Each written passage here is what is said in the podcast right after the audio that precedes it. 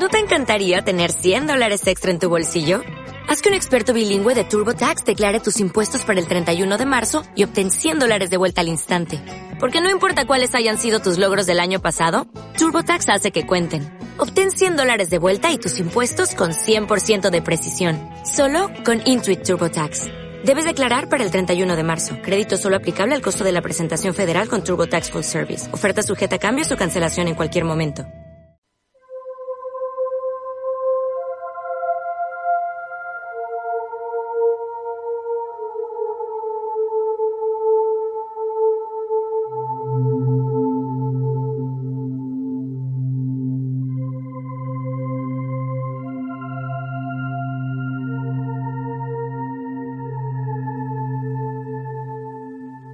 Esta ocasión vamos a echar la vista a los mares para hablar de, de OSNIs, objetos submarinos no identificados, una temática bastante ligada al tema, al fenómeno ovni, y es más, muchos ovnis acaban siendo OSNIs y OSNIs siendo ovnis, y creemos que es un tema todavía, a pesar de conocido, no muy tratado, y por eso lo hemos decidido traer aquí.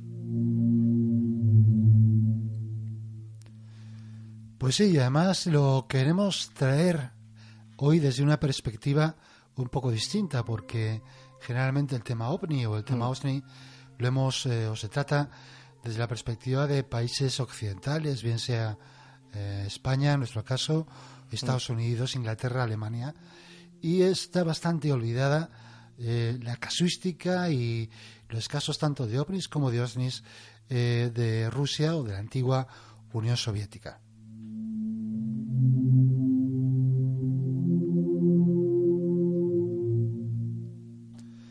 Pues bien, eh, vamos a tratar, como, como decía, eh, diversos casos que, en los que se vieron involucrados eh, pues naves, aparatos, bien de, de, la antigua Unión Soviética, a lo largo, pues en los diversos mares por los que circulaban sobre todo submarinos nucleares en, en, la época de la Guerra Fría. Es lo que iba a apuntar, que básicamente nos vamos a centrar bien en el ejército soviético. Pues sí, pues sí, porque además en aquella en aquella época y también en la actualidad, pues la Marina rusa, eh, a pesar de los pocos o de la, de la, poca costa que tiene, digamos, practicable para, para su armada, eh, sobre todo lo que se refiere a la armada submarina, es eh, sin duda, junto con Estados Unidos, las dos grandes potencias. La armada submarina rusa, los, los submarinos nucleares rusos son de la más avanzada tecnología, ya lo eran en la época, incluso quizás eran de los más grandes de, en su momento, y tanto eh, los tripulantes como los mandos fueron testigos de diversos encuentros con objetos submarinos no identificados con características muy espectaculares. Y para desglosar este tema haremos una especie de numeración de casos, ¿verdad?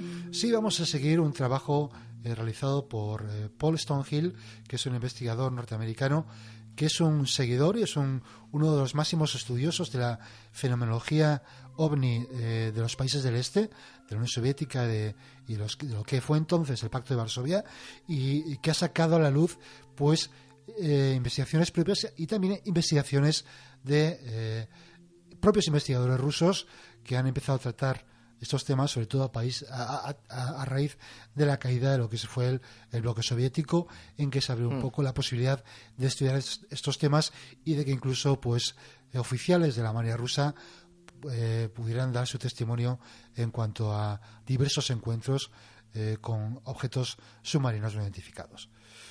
Y podemos empezar con, con Víctor Krapiva, que es un investigador y escritor eh, residente en Odessa, en Ucrania, eh, que años atrás eh, asistió a, a, numerosas conferencias oficiadas por eh, oficiales submarinos veteranos, que habían servi- servido sobre todo en, en la zona norte de- del ámbito que trataba o que ocupaba la Unión Soviética, a bordo tanto de, de submarinos como de instalaciones, es decir, al mando de instalaciones navales secretas. Eh, muchas veces las, estas conversaciones, estas conferencias se desviaban de los temas oficialmente que se iban a tratar, que eran temas pues de estrategia o de puramente bélicos, y iban hacia otro tipo de historias.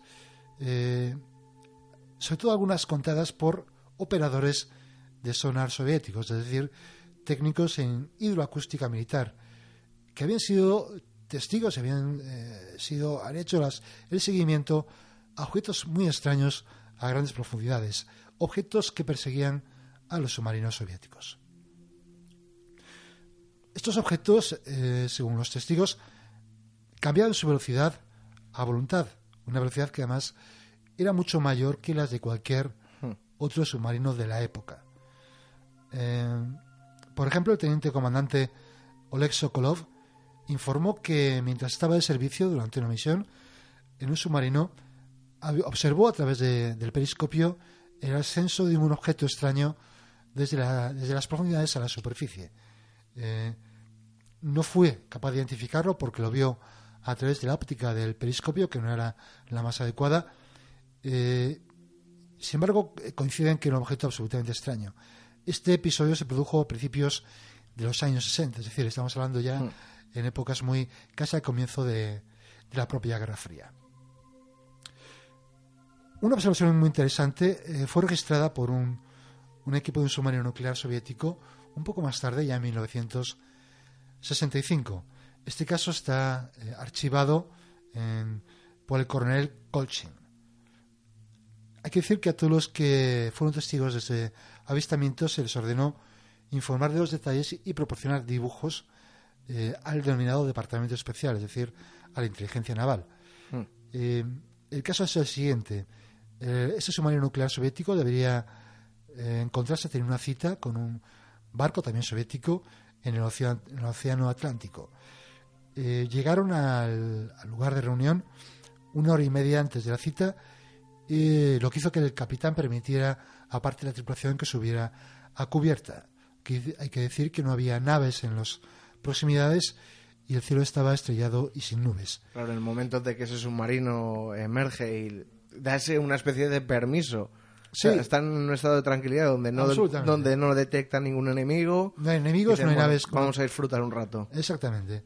En aquel momento el vigilante, que estaba atento a las, a las evoluciones de cualquier posible objeto o nave alrededor, observó un objeto en forma de cigarro moviendo silenciosamente por el cielo.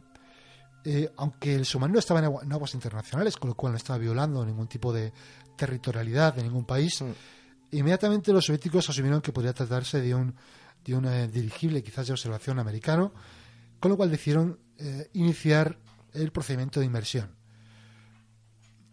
Eh, sin embargo, el, comandante le informaron de que el, radar de bordo no, no registraba este objeto, con lo cual le pareció bastante extraño, de manera que decidió quedarse en la superficie del agua.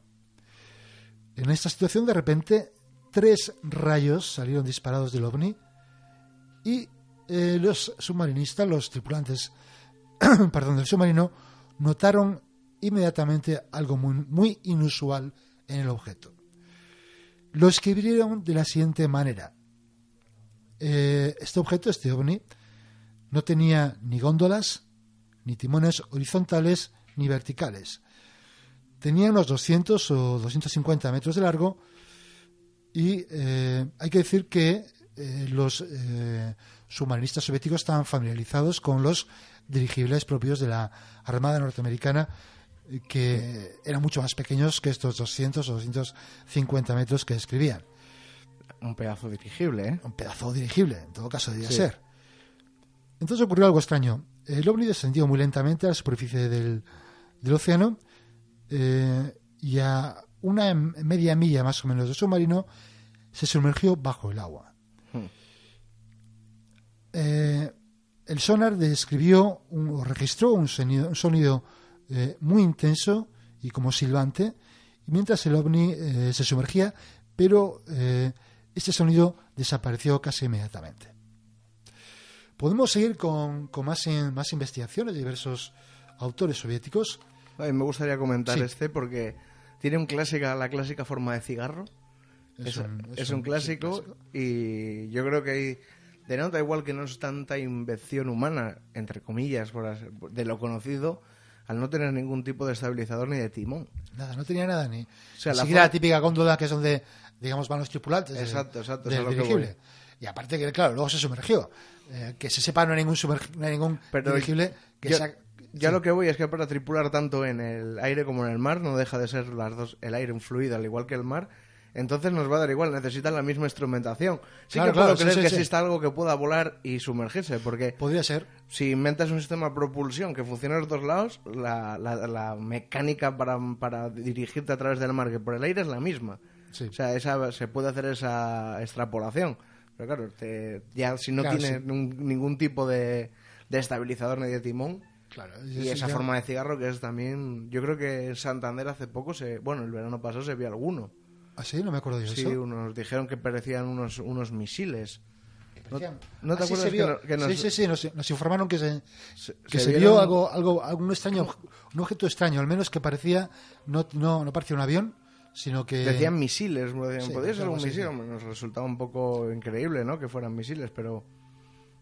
Pero... Bueno, en todo oye, caso, tampoco las descripciones eh, fueron muy claras. Eh, si no hubiéramos eh, traído los testimonios Mm. al programa, sí, sí, al- y, y bueno, podemos seguir, podemos seguir con, con más historias. pues sí.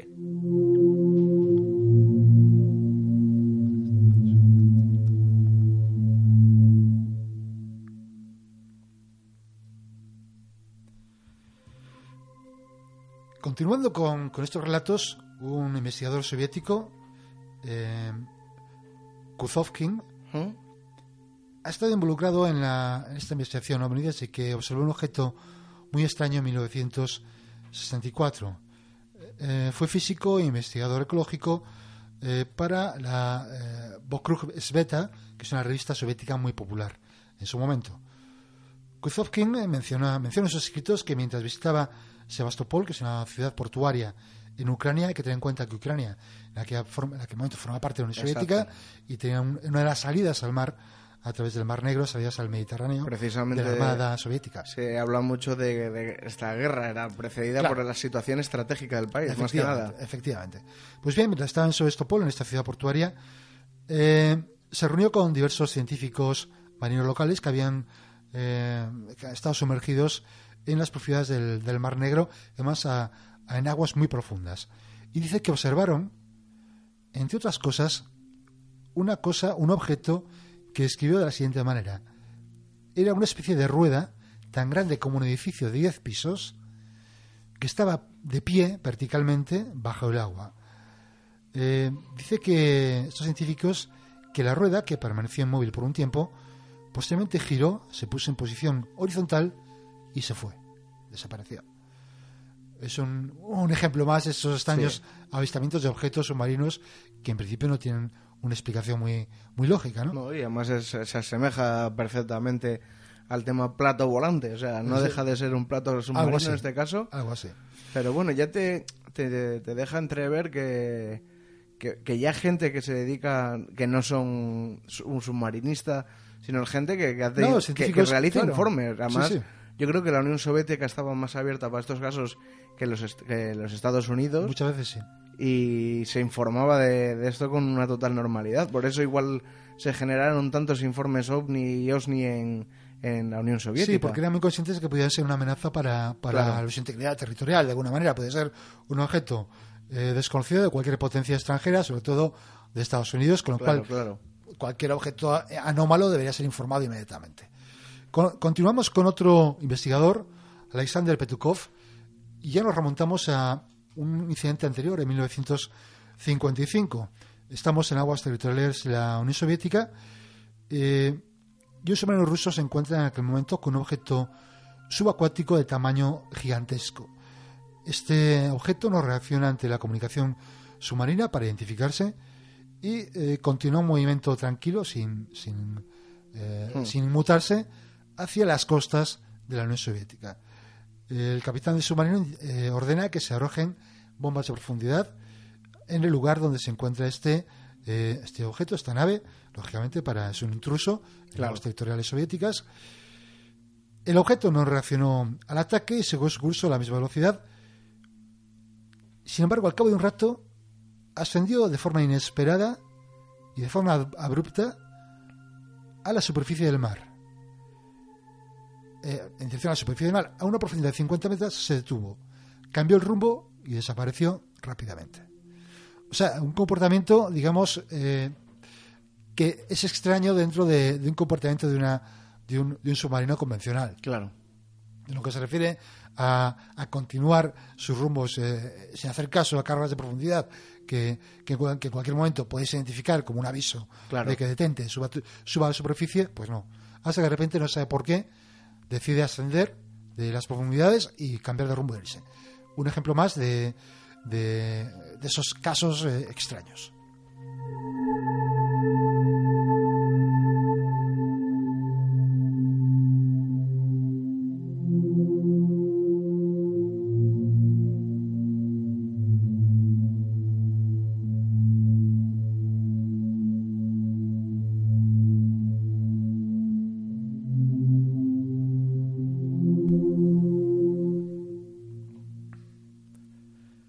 Vamos ahora a un avistamiento conocido como el avistamiento del Yargora. Hmm. Eh, en julio de 1978, el Yargora, que es un eh, barco de, bandera soviética, soviética en aquel momento, eh, se encontraba en el Mediterráneo y envió un radiograma a la Academia Soviética de Ciencias, indicando una observación extraña. Las coordenadas de la observación fueron 37 grados de latitud norte, 3 grados 40 minutos de longitud este. Eh, el momento de la observación fue entre las 7 y media y las 9 eh, menos 20 de la mañana. El objeto observado por los, eh, estos marinos soviéticos tenía la forma de una esfera aplanada. El color era de color, color como si fuera una perla y había tres construcciones sobresalientes en la parte inferior de este objeto, que parecían antenas. Sí. El objeto se movía de este a oeste y, eh, a pesar de este informe, no recibió ninguna, contestación de esta Academia de Ciencias eh, Soviéticas. Este avistamiento fue mencionado en un artículo en 2001 por Valentín Salosmikov y publicado en la revista NLO. Una fuente rusa anónima mencionó que el capitán Cherepanov, eh, que el capitán de este barco, Yargora, envió un telegrama del telegrama que nos hemos referido con el, con el avistamiento, eh, que sin embargo no, como decíamos, no, obtuvo ningún tipo de respuesta. Hay que decir que eh, la Academia de Ciencia Soviética es una de las instituciones que más interés eh, manifestó por los fenómenos extraños observados tanto en los cielos como en los mares de la Unión Soviética. Seguimos con otra observación más. El 26 de diciembre de 2002, el periódico ruso Think publicó un artículo sobre observaciones soviéticas de ovnis. Eh, el presidente de la Comisión de Fenómenos Anómalos de la Sociedad Geográfica Rusa de San Petersburgo hizo una presentación en la reunión mensual de la sociedad. Esa sociedad, eh, fundada en 1980, había hecho, había estudiado decenas de miles de casos de avistamientos ovni y había llegado a la conclusión de que los ovnis, sea lo que fueran, era un, era un, fenómeno real. No era una invención, no eran simplemente es confusiones con otro tipo de fenómenos o de objetos. A mí lo que me gustaría matizar en este punto es que la gente relaciona mucho el fenómeno ovni con el fenómeno alien. Y son dos fenómenos totalmente distintos. Yo creo que, si no por decir el 100%, el 99,9% de los avistamientos ovni son aeronaves humanas. Efectivamente. Eh, aeronaves humanas, fenómenos atmosféricos o desconocidos o poco habituales, por eso, pero que la gente no grite alien cuando ven estas cosas porque es más que probable que, sea humano.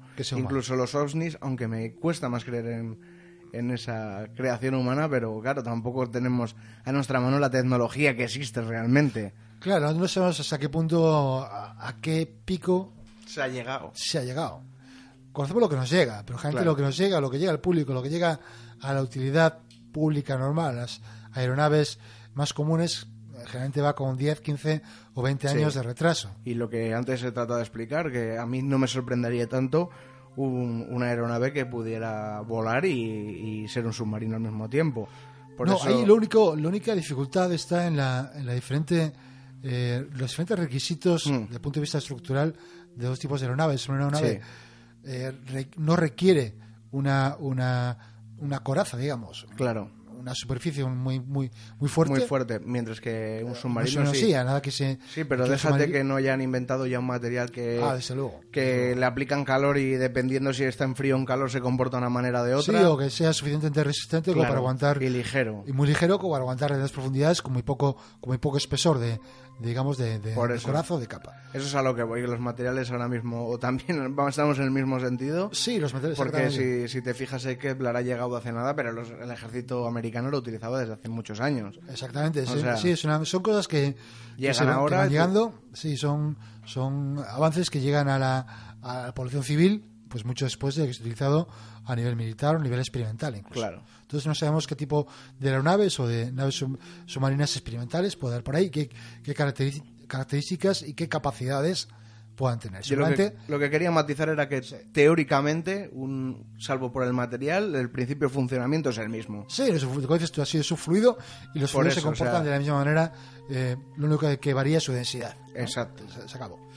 Pues como decíamos, eh, eh, el presidente de esta sociedad geográfica rusa, que se llama Yevgeny Litnitov, eh, recordó que su experiencia con los ovnis había comenzado cuando era oficial de la Armada Soviética y realmente no se tomaba en serio la información que se publicaba sobre ovnis. Sin embargo, eh, llegamos al invierno de 1979-80, en que varios incidentes sacudieron la flota eh, marítima del norte, forzando al personal general soviético a tomar a los ovnis en serio. Los ovnis habían visitado una base submarina en la Divna Occidental cada semana durante un periodo de seis meses. Es decir, era algo Sí. repetitivo. Estos ovnis eh, tenían eh, forma de disco y se movían sobre eh, los sitios en que se preparaban armamento, que se disponía armamento como minas, torpedos o armas nucleares. También sobrevolaban cualquier tipo de complejo militar. Eh, hay que más señalar que mientras el personal militar observaba estos discos eh, voladores, los radares antiaéreos no registraban nada. El capitán Beregorov, que era jefe de la inteligencia naval de la flota del norte, ordenó que se tomasen fotografías de los ovnis. Fue en vano, cada vez que se tomaba una fotografía, el carrete aparecía velado. Será como si Sí, irradiara de alguna Sí. manera y fastidiarse. efectivamente el- tuviera alguna, alguna irradiación que, Sí. que velara totalmente estos carretes. Eh, lógicamente los científicos estaban preocupados tratando de averiguar la naturaleza de estos objetos que volaban sobre, sobre sus cabezas. Y también, lógicamente, inicialmente sospechaban de la OTAN, aunque luego eh, comprobaron que era difícil que tuvieran, que dispusieran de esta tecnología tan avanzada. Estamos en la Guerra Fría. Ahí Claro. sí que conocían un poco lo que Claro. tenía el, el- el adversario. Eh, además, 1979-80 es una época complicada. Por eso. Sin embargo, para evitar el pánico, los, eh, el personal al mando eh, dieron a su personal eh, militar subordinado que en realidad esos ovnis eran tecnología soviética experimental, que estaban en pruebas, aunque por supuesto ellos sabían que Que había no. mucho más. Había mucho más. Hay que relajar a los soldados diciendo que son pruebas y Claro. vamos y en caso de guerra la vamos a ganar. Eso siempre te anima a saber que tienes eso. Eso es que no, son del- que no es de los otros. Claro. Pues bien, por ejemplo, se produjeron incidentes bastante graves eh, durante ese invierno que hemos dicho. La tripulación de un submarino de, de clases, clase Víctor, según terminología de la OTAN, se encontró con uno de estos eh, ovnis. El comandante del submarino era Alexei Korzev. Este submarino estaba ya llegando a la- base, eh, su- eh, salía a la superficie, eh, iba haciendo, salía a la superficie, uy, se sumergía incluso 200 metros, de manera que querían que fueran detectados por satélites espía, no sabe muy bien por Claro. qué. Entonces les informaron que eh, justamente enfrente y, y encima de ellos tenían una aeronave. Eh, el comandante se sorprendió porque no el tiempo que hacían era propicio para los vuelos de aviones. Sin embargo, a 50 metros del submarino observó que flotaba un disco plateado moviéndose lentamente hacia el propio submarino y quedándose separado ligeramente delante. La tripulación se quedó casi hipnotizada con esta visión. Normal. Entonces el ovni emitió un rayo de luz que, curiosamente, de forma extraña, no llegó a alcanzar inmediatamente el agua, sino que, al contrario de lo que las leyes físicas, de lo que Sí. hace un rayo de luz, descendió lentamente. Es una especie de rayo de luz eh, a cámara lenta que se dirigía hacia el agua. Y como que su medio de propagación le costaba más que la propia luz. No se sabe muy bien lo que significa, es qué, qué tipo de, de, tecnología era esa.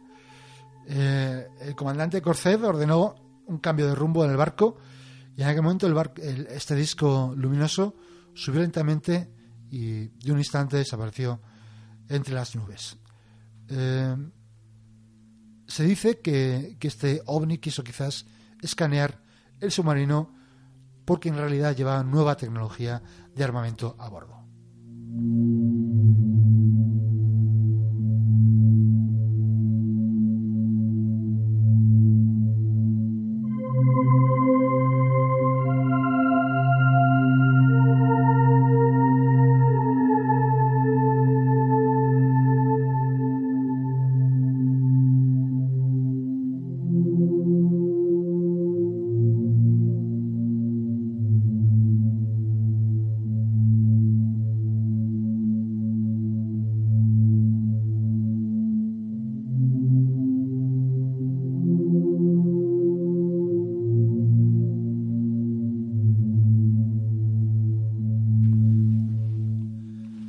Nos habíamos quedado con esa con esa luz, ¿no? Esa que, luz que, que bajaba que lentamente. Que no se propagaba por las leyes físicas conocidas por nosotros.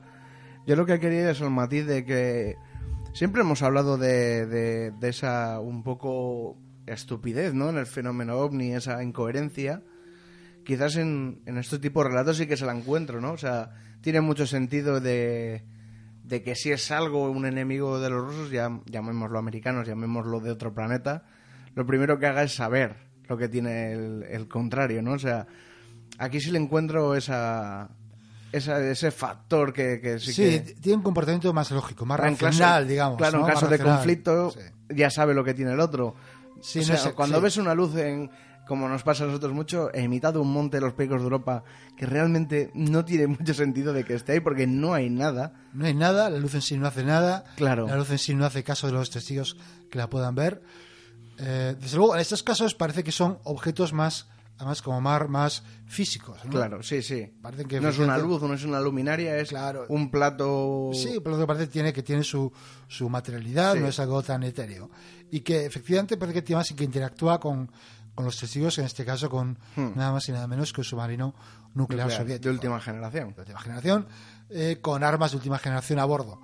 Es decir, eh, sí que cabe hacer ese, ese, ese recorrido, digamos, Sí. lógico. Es decir, es una nave extraña, no sabemos si extraña, de otro, de otro país o de otro planeta, que De intenta averiguar, que intenta averiguar qué lleva ese submarino a bordo.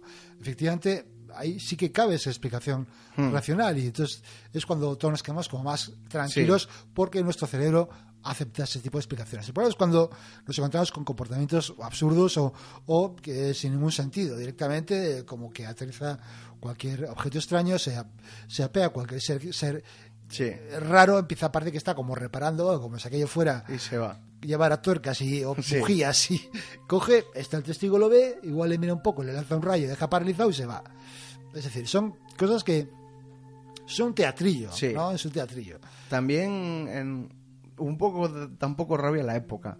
Y a lo que voy, es Guerra Fría, nadie quiere iniciar un conflicto bélico y nadie disparaba por si acaso. Claro, en claro, otra claro. época lo hubieran zumbado aquello si tranquilamente. hombre, Si hubiera sido en mitad de la, de la Segunda Guerra Mundial, Por hubiera eso. pegado pepinazos, pero, pero sin ninguna duda. Por eso es a lo que voy. Es un poco la pena de a ver si es del otro y empezamos, pero en otra época le hubieran dado algún zambombazo. Yo siempre deseando que se inicie una, un no, conflicto. no, no, no, al revés. A lo que voy es que ya no se queda No, en una sí, anécdota, claro. sino que se No, podría haber estudiado. Se podría estudiar, incluso podría haber sabido qué ¿Qué naturaleza era? tenía eso. Claro.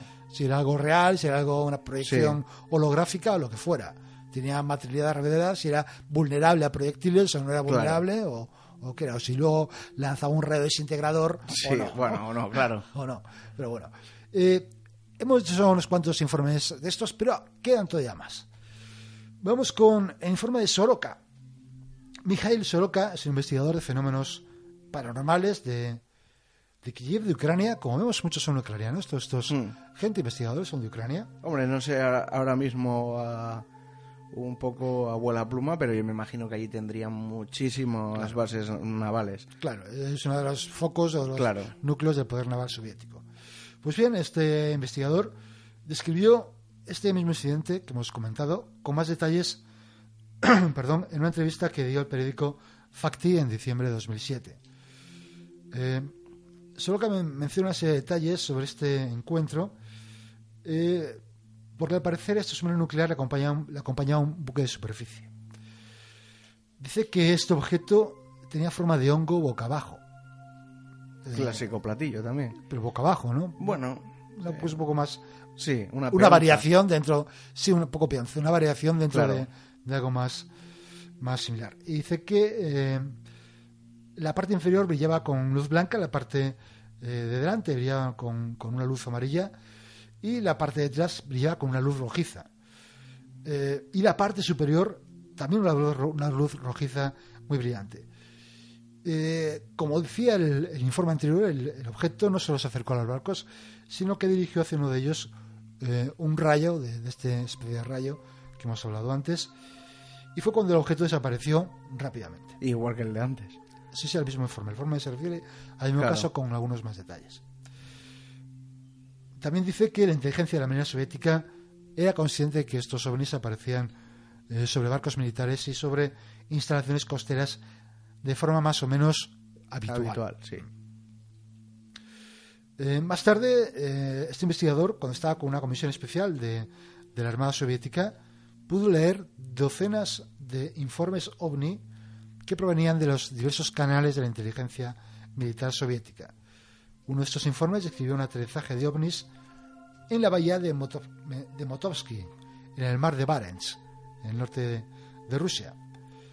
Hay que decir que años más tarde se produjo una fuga de residuos radio- radioactivos líquidos de una instalación de almacenamiento de combustible eh, en esta bahía de Motovsky y en, el fiordo, este fiordo, en el fiordo de Litsa. Hay que decir que este fiordo es la mayor y más importante base naval eh, rusa para submarinos nucleares. Está situada en este fiordo de Litsa, en el punto más occidental de la península de Kola, a unos 45 kilómetros de la frontera noruega, es decir, a- Sí. al lado de, de lo que es eh, eh, los países occidentales. Este fiordo se dirige hacia el interior de la península de Kola y justo enfrente tiene la península de eh, Ribaski. Pues bien, pocas personas eh, de Occidente sabían que lo que estaba pasando allí durante el gobierno soviético era una zona ultra secreta, eh, vigilada y controlada, lógicamente, siendo el, Claro. la base principal nuclear soviética. Y eh, a pesar de ello, a pesar de estar controlada, ninguna eh, base de, de estación de radar llegó a detectar los ovnis que, que aterrizaron allí. Eh, en la explicación de los expertos soviéticos es que algún tipo de, de nube ionizada envolvía a los ovnis de manera que, digamos, eran Sí. invisibles al radar. Pero bueno, es una de las explicaciones que ellos. teorías, sí. de las teorías. Sí, además Otros- se asemeja un poco a esos casos de, de ovnis camuflados, ¿verdad? De, Sí, claro. Que una especie de nube no detectaba el radar, pero se le ve a veces un fleco, una luz dentro de la nube.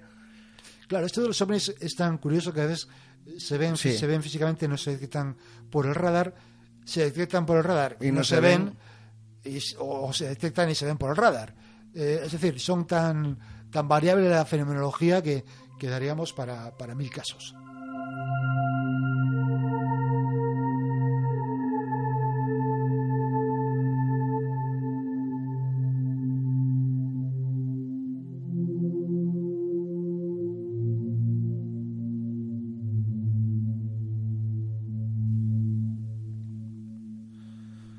Otro incidente proviene de los archivos de la Sociedad Geográfica Rusa y sucedió en el Mediterráneo en noviembre de 1976.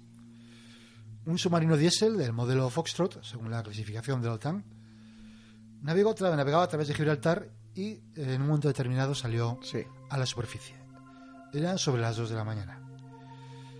El mar estaba absolutamente en calma y el oficial de guardia y el capitán llegaron a la cubierta para verificar las coordenadas del buque, es decir, para saber exactamente dónde estaba. Repentinamente nos notaron una esfera plateada brillante a la izquierda sobre el horizonte. La esfera ascendió rápidamente y de repente vieron justo delante del submarino, sobre el agua, un mapa luminoso del Mediterráneo, justamente en el momento en que el navegante iba a determinar la ubicación del, del submarino midiendo la posición de las estrellas. digamos que el mapa señalaba la posición del submarino en el Mediterráneo. Es decir, es como si esa esfera Sí. hubiera leído el pensamiento. Y ahí te voy a ayudar. Te, te estás aquí. No, te, no te comas la cabeza. no que te aquí. calientes. No te calientes que estás aquí. Estás aquí, mira, viene el mapa bien. Y ven, Fíjate, apunta. apunta, apúntalo bien y sigue de camino. A ver, eso, de- esto sí que tiene un poco Eso de... de absurdo. Absolutamente. O sea, es que Sí, no tiene, no tiene ningún sentido andar proyectando mapas por las noches a submarinos soviéticos. O sea, que- nada, nada. o sea, es, de alguna manera piensas que una de dos son alucinaciones o no. Sí, es que Claro, no tiene- o, desde luego los tripulantes o la inteligencia que hay detrás tiene un sentido del humor bestial. Bestial. Porque claro, me parece fantástica la idea, el, el, el- el absoluto eh, troleo de ponerle Pues, el mapa. ver, yo también te digo, se puede llegar a dar, ¿sabes?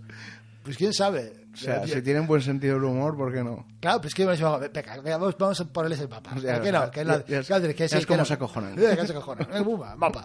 Pónselo, dale, dale. Total que esto no... no eh, Sentido no tiene, pero oye, si lo que, lo que estamos diciendo, si son trolls, lo mismo. Pues eso es lo mismo, unos montañeros. Mira, mira las montañas, vamos a encender las luces. claro, ahora es que noche pasan. es que noche pasan. Y nos vas a acercar un poco. Claro, Y ya- ya no mete el zumbido, mete el zumbido. Más alto. Es claro, ti- tiendes a pensar en algo así. Pero bueno. Los, como la película Los payasos asesinos del espacio exterior. No, no, ¿No has no, visto esa no visto, no he Luego a visto. micrófono cerrado te cuento de qué va. Vale, vale. Me parece la pena. Igual un día tenemos que hacer un programa especial. Muy dura, ¿eh? Muy bien.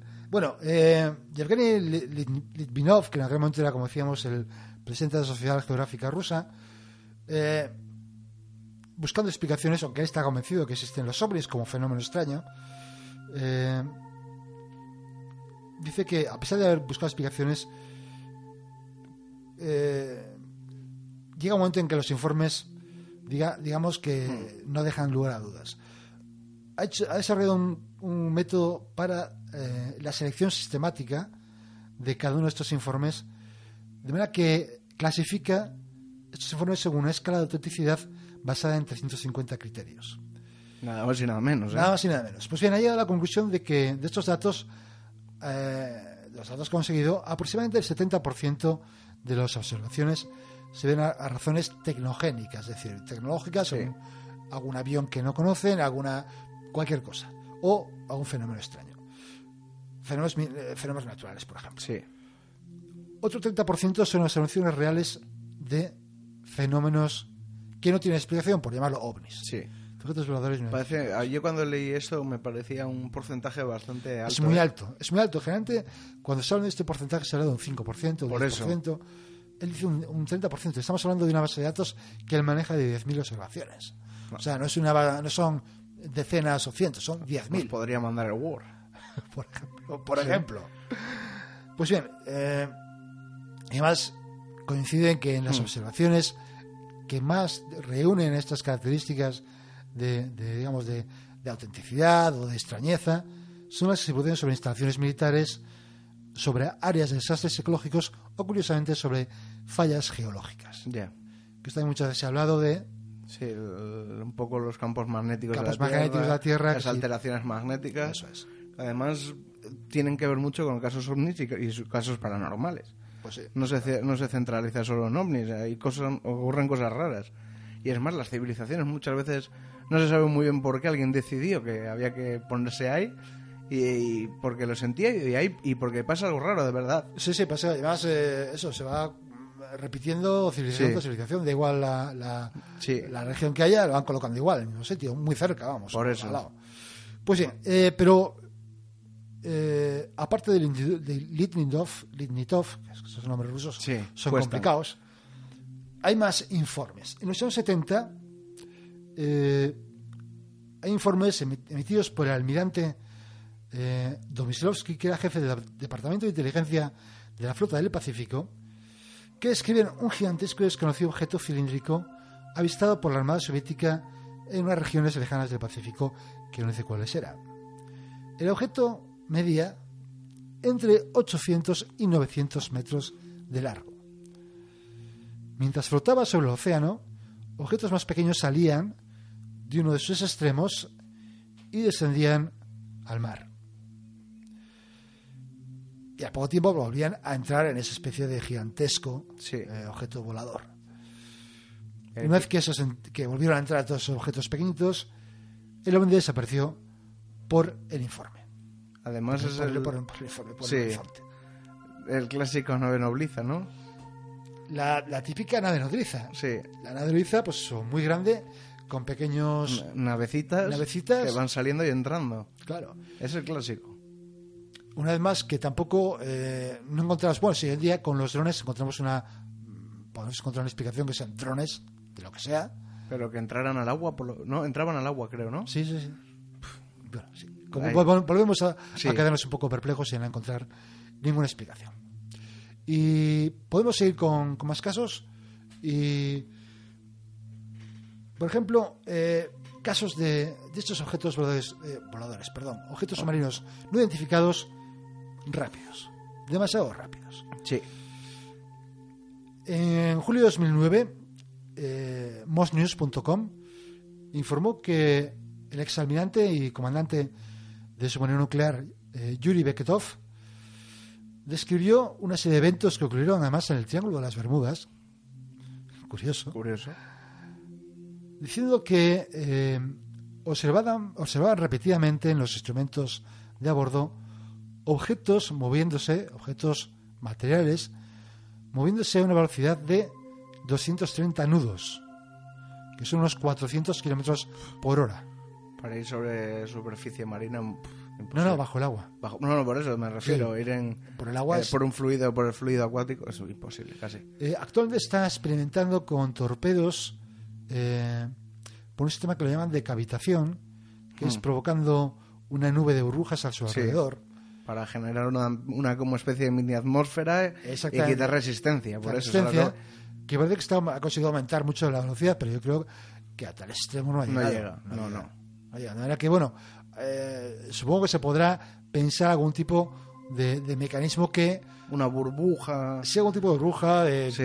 de, de aire de algún tipo que permita cazar esas velocidades que desde luego que nosotros sepamos se escapan de la tecnología convencional.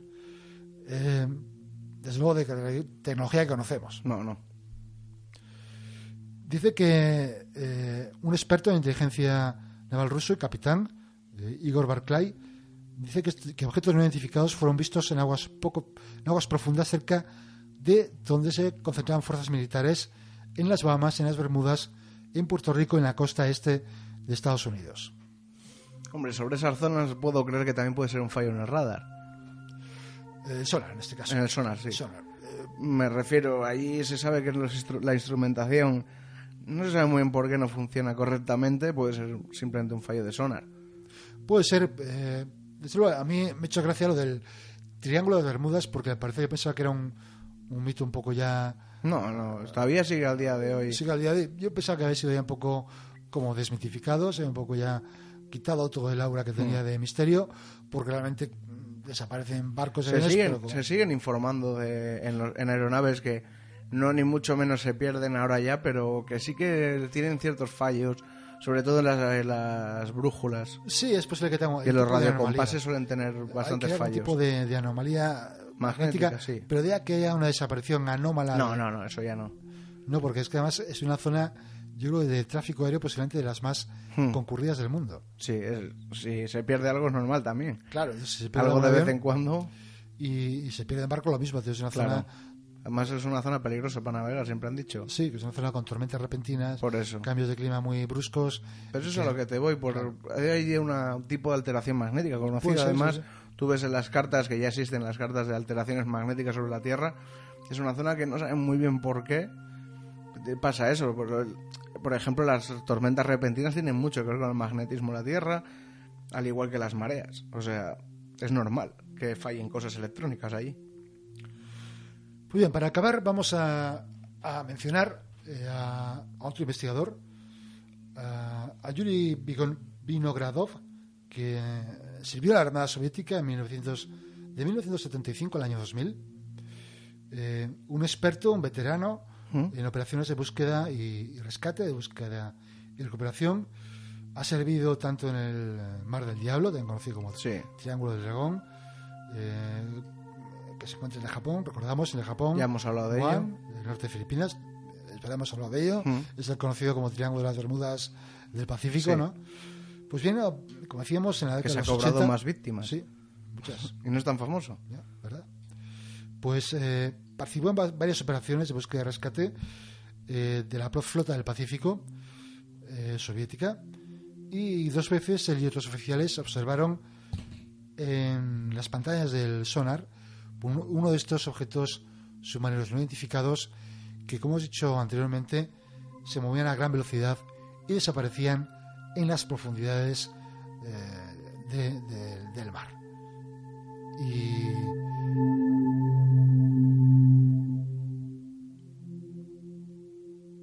Y bueno, eh, con esto yo creo que hemos dado un repaso Bastante amplio. bastante amplio. Y solo hemos hablado de OSNIs en Rusia. O sea, tienes en la Unión Soviética y, en muy Am- cen- y en América no quieres saber ni cuántos habrá.